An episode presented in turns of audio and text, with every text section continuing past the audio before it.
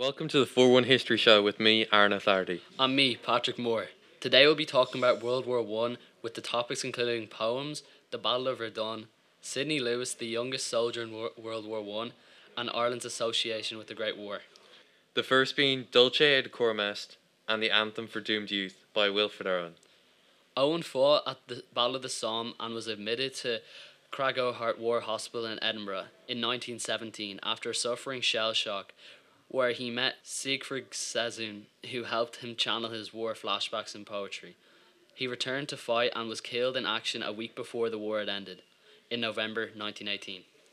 Dulce et Decorum Est. Bent double, like old beggars under sacks.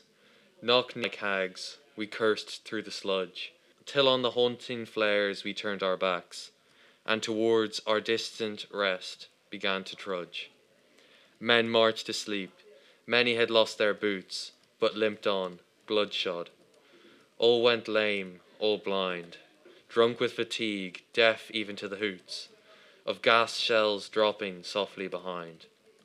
Gas, gas, quick boys, an ecstasy of fumbling, fitting the clumsy helmets just in time. But someone still was yelling out and stumbling, and floundering like a man in fire or lime. Dim through the misty panes and thick green light, as under a green sea I saw him drowning. In all my dreams before my helpless sight, he plunges at me, guttering, choking, drowning.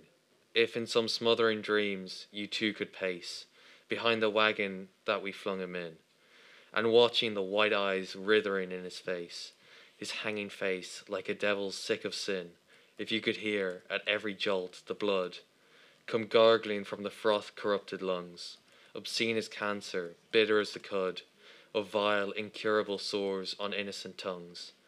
My friend, you would not tell with such high zest to children ardent for some desperate glory the old lie. Dulce decorum est pro patria mori.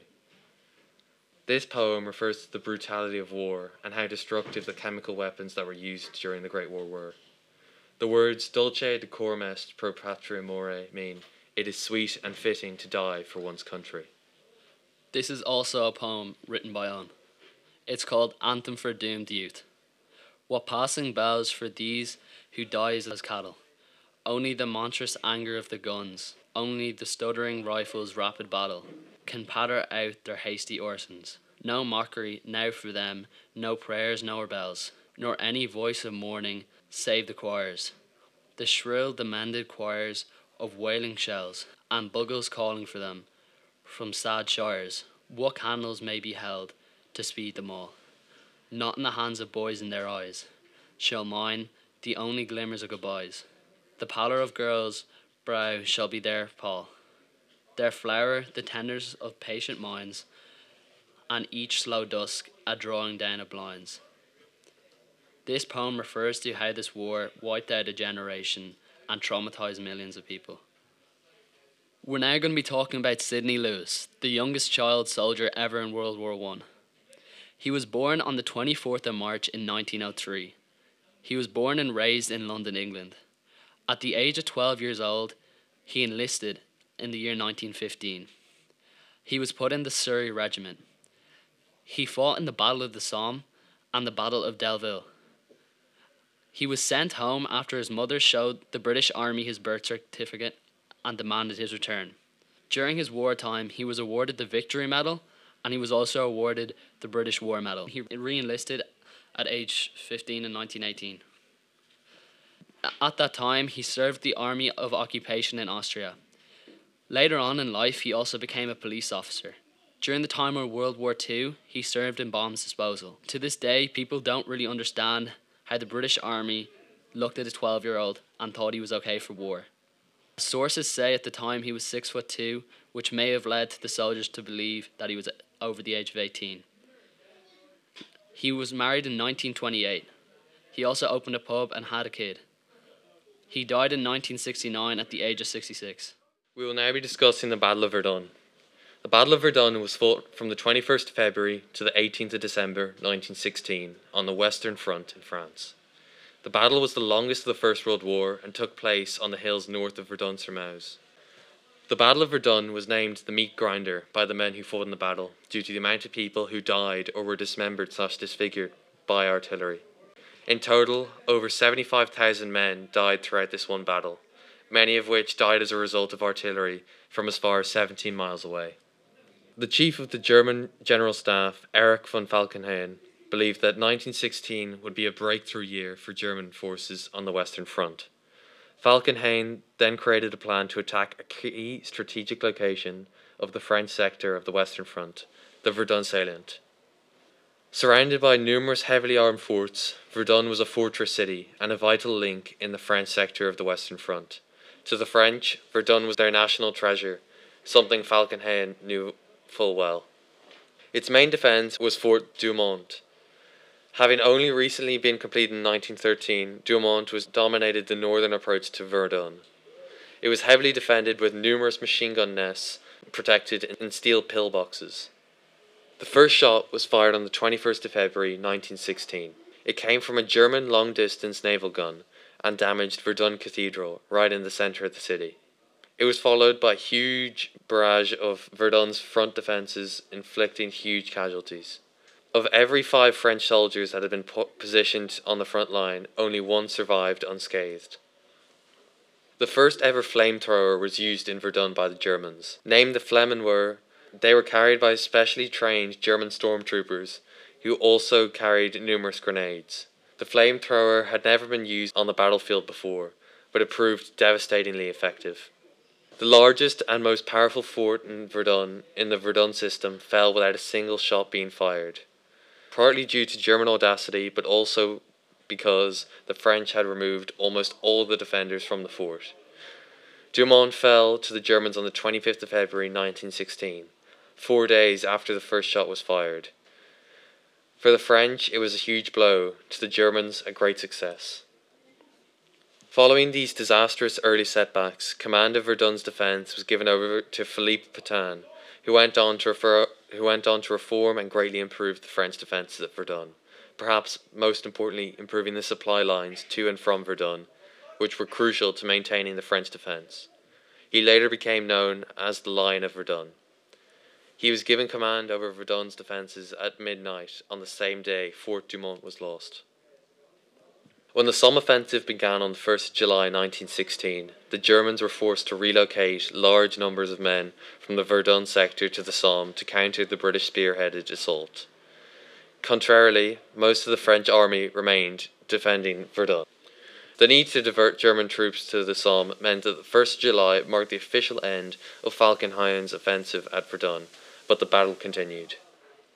Nine months after Verdun's most formidable defence had fallen into German hands, French forces successfully stormed Douaumont on October 24, 1916, after a massive two day bombardment. On December 16, 1916, Generals Ewald von Lochow and General Hans von Zwehl were sacked following the failure at Verdun.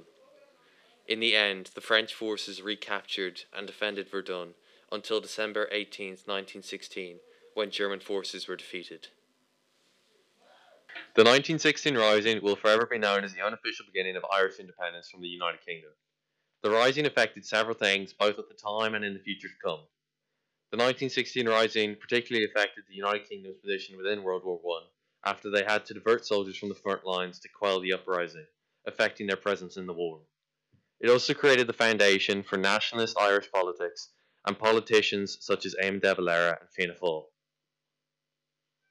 Paddy will now read a poem by W.B. Yeats named Easter, Easter 1916. Yeats wrote this poem between the months of May and September 1916, and it first appeared publicly in 1920. I have met them at close of day, coming with vivid faces, from counter or desk among grey, 18th century houses.